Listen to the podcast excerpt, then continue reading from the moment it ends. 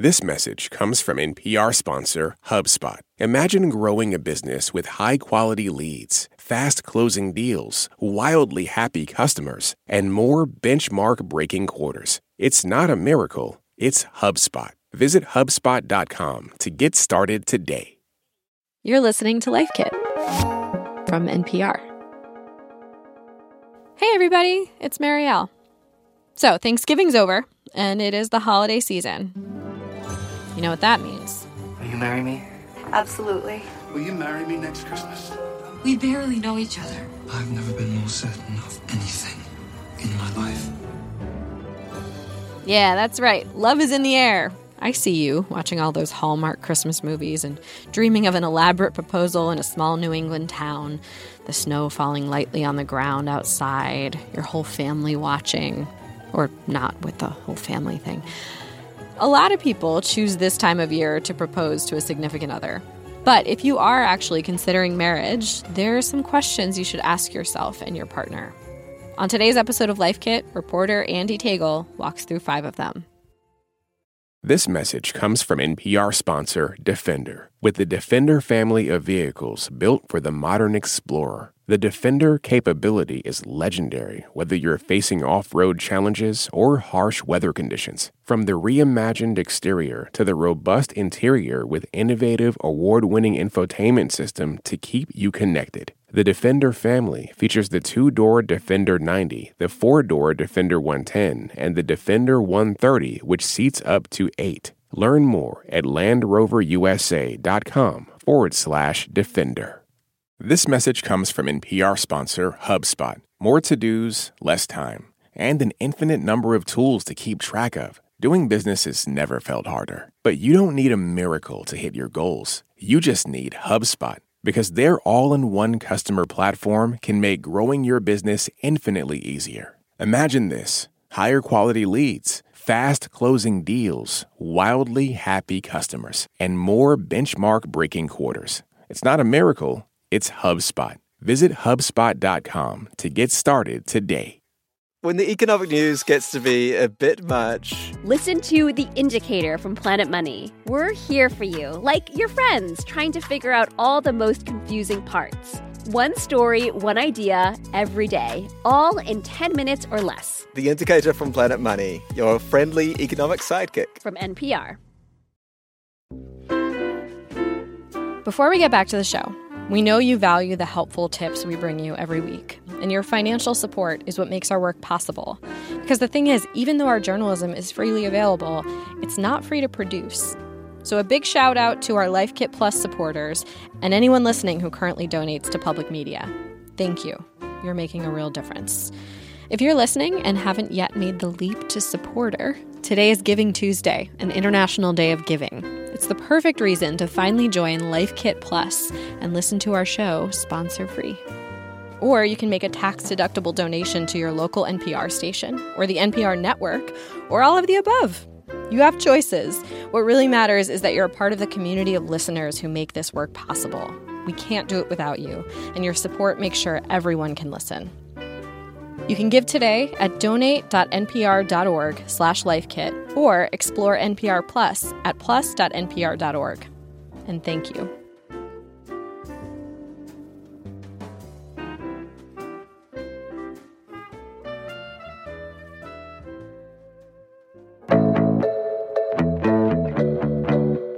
Romantic relationships can be full of questions at every turn, whether you've been together for five minutes or 50 years.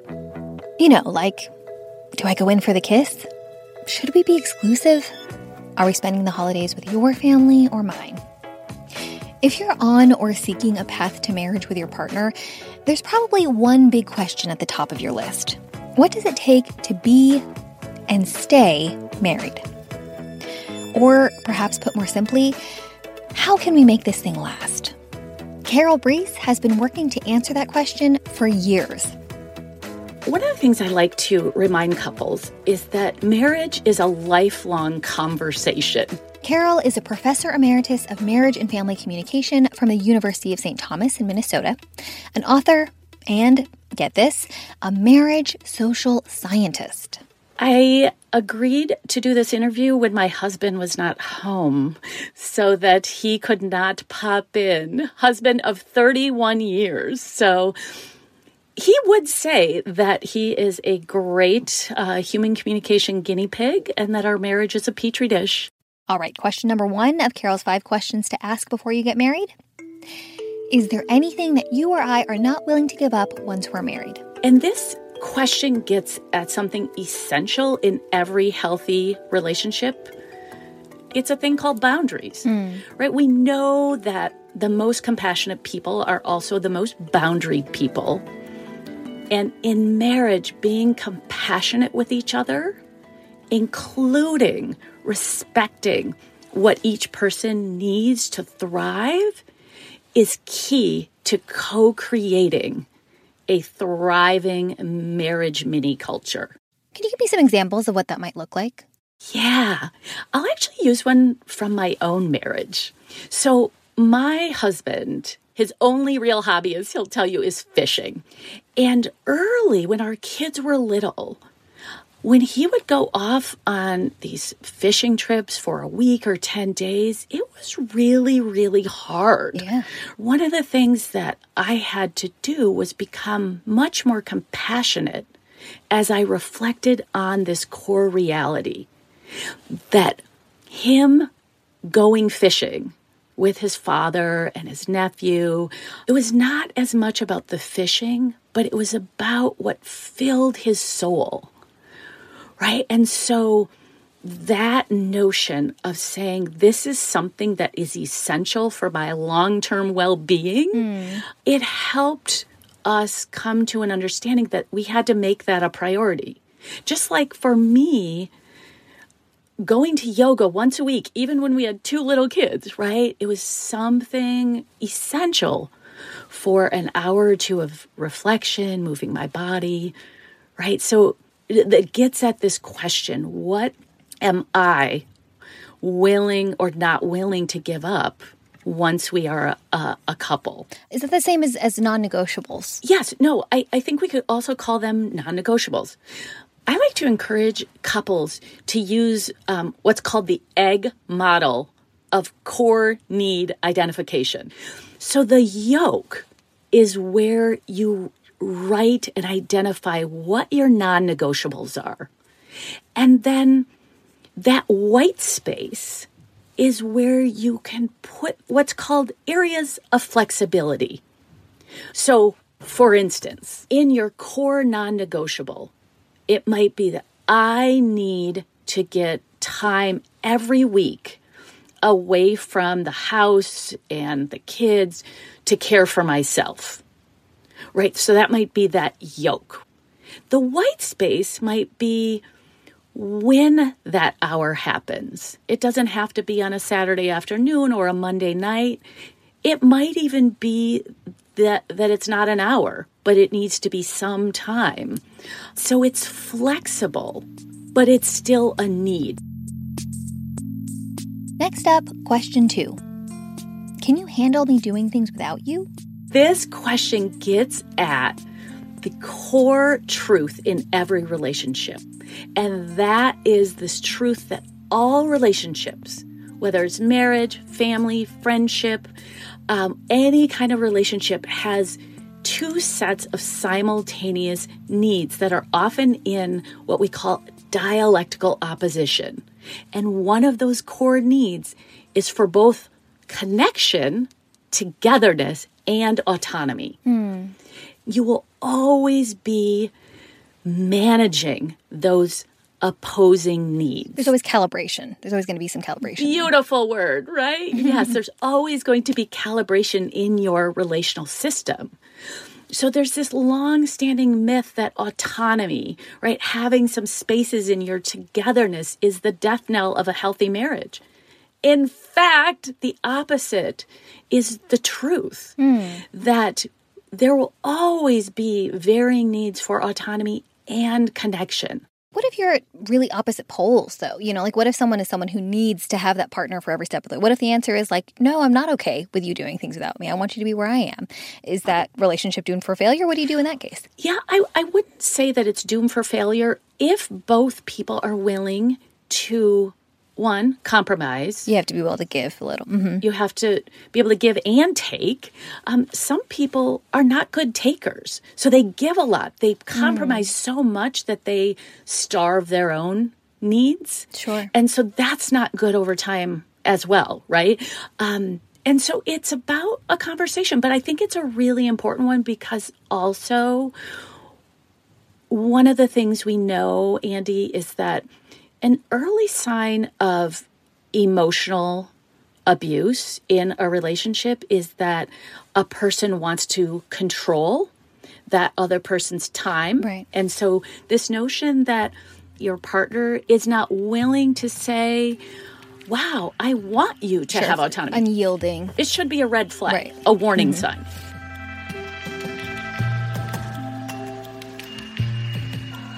Question three When conflict arose, did your family use the silent treatment, calmly discuss disagreements, or slam doors? So, third question gets to the issue of how we are going to engage in productive conflict. Conflict is inevitable. Hmm. The way couples handle conflict is the single best predictor of if their marriage, if their relationship will flourish, or if it's going to need to hit the eject button. Hmm. Our first conflict classroom was the family that we grew up with. And so much of the way that we, as a member of a, a marriage, come into the actions and expressions of conflict, unless we otherwise intentionally work on them, will fall into those default modes from our respective families of origin. Um, and so it's absolutely essential that couples have the meta conversation about how they want to engage in conflict when they disagree and to do so when they are not in the conflict. Right. You got to to- talk about it when you're not fighting. Yeah. Exactly. Um, and one of the myths about marriage and conflict is that you should be able to solve the majority of your problems, right? Interesting. Not true. The best marriage science in the world from the Gottman Relationship Institute at the University of Washington revealed so clearly that two thirds of marriage conflicts are what they call perpetual. They're unsolvable.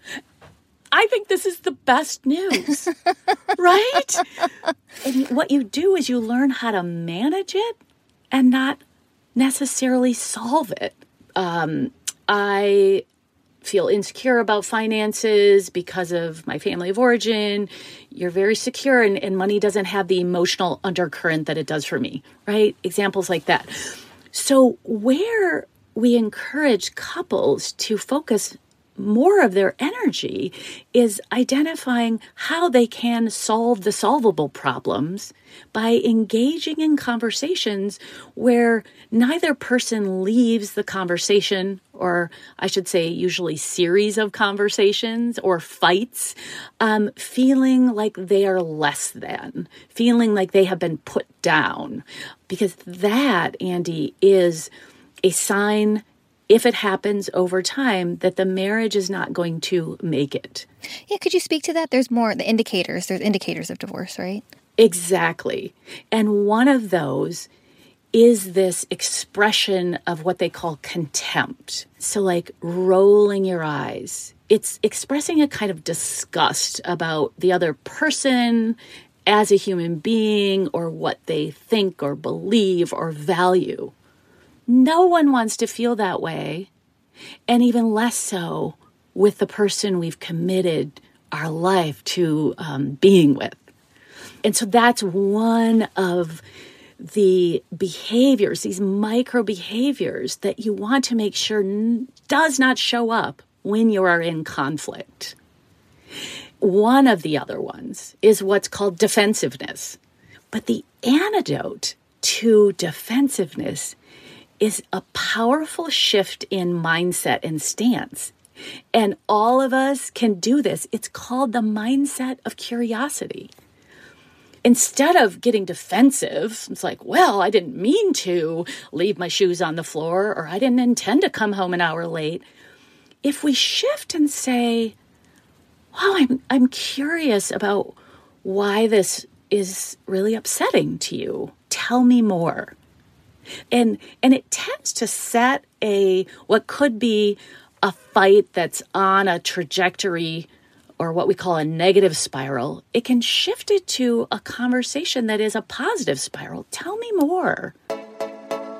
Question four What is the most you'd be willing to spend on a lamp, a pair of shoes, or a pair of jeans? So the fourth question is about finances, right? Because money is often not about money if you have enough to meet your basic needs, right? Safety, food, water, shelter. Right. It's about emotions. And so the fourth question, it opens the door. It tends to like reduce some immediate defensiveness um, because it's like, oh, well, let's talk about, right? Like, I wouldn't want to spend more than $600 on a lamp. And your partner might go, well, I've never bought a lamp that wasn't from the Goodwill, Sure. Yeah. right? Like, I don't believe lighting is that important for a healthy, happy family.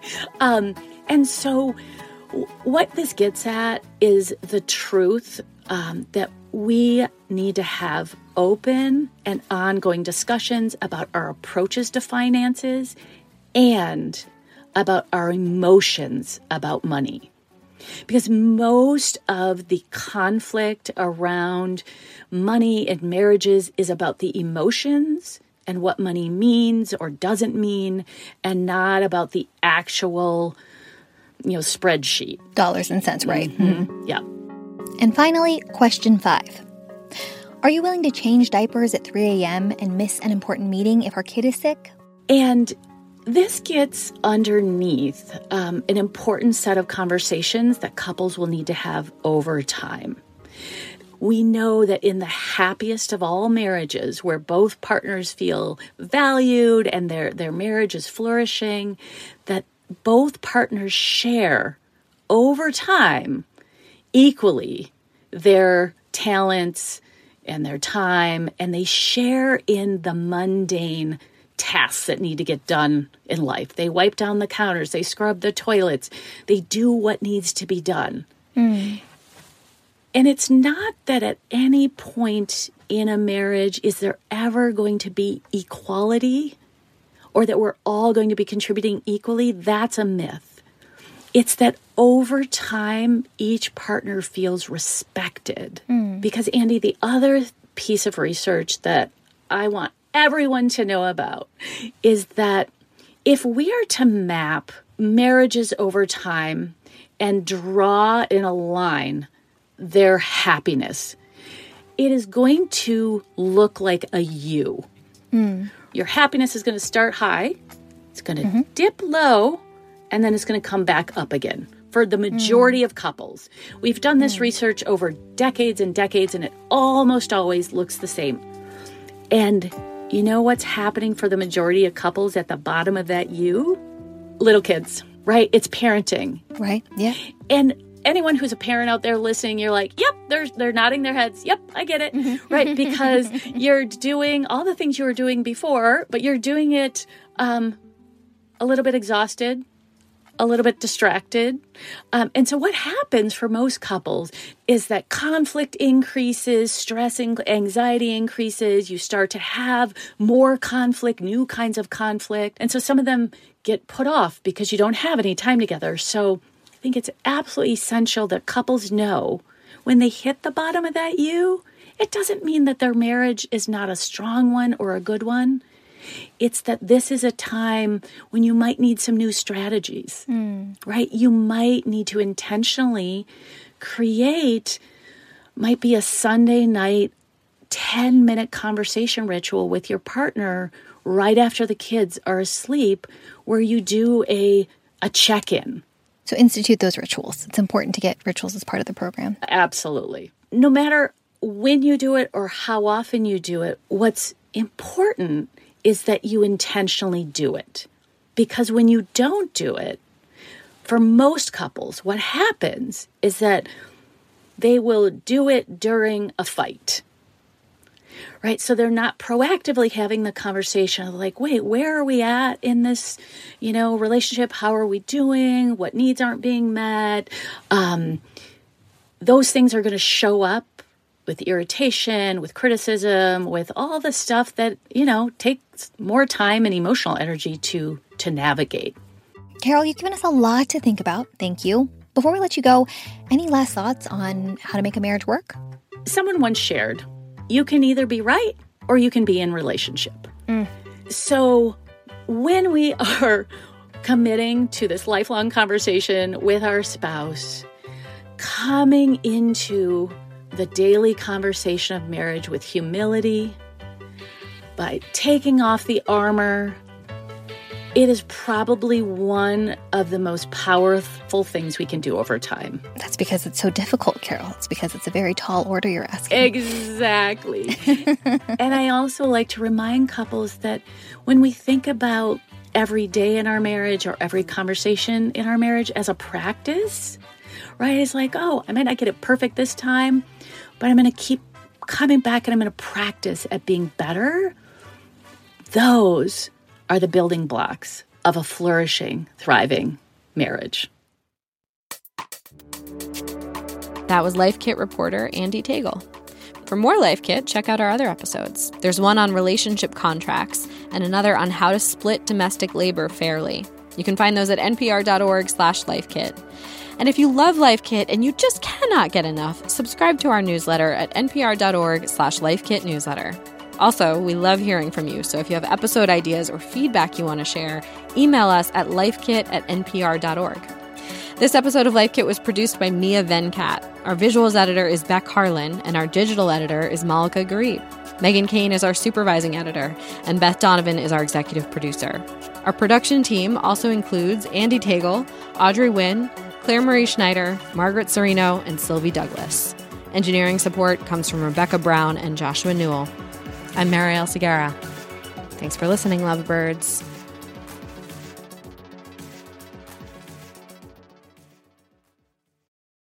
This message comes from NPR sponsor WW Norton and Company, publishers of The Catalyst, RNA and the Quest to Unlock Life's Deepest Secrets from Thomas R. Cech. Exploring the most transformative breakthroughs in biology since the discovery of the double helix, Nobel Prize winning scientist Thomas R. Cech unveils the RNA Age. The Catalyst is a must read guide to the present and future of biology and medicine, now available wherever books are sold. When you hear Birmingham, Alabama, you might think about the civil rights movement, but maybe not about baseball. But as the oldest pro ballpark in America, Rickwood Field saw the struggle for freedom play out right there on the dirt and grass. I'm Roy Wood Jr. I grew up in Birmingham, and I'm going to tell you this whole story. Listen to Road to Rickwood from WWNO and WRKF, part of the NPR network. Wait, Wait, Don't Tell Me isn't just jokes about the week's news, it's also life hacks. For example, here's actor Karen Allen revealing how she got her starring role in Raiders of the Lost Ark. They said, How well can you spit? and I just found it coming out of my mouth. I said, Oh, I can hawk him with the best. I'm Peter Sagal. If you want to increase your self confidence, then listen to the Wait, Wait, Don't Tell Me podcast from NPR.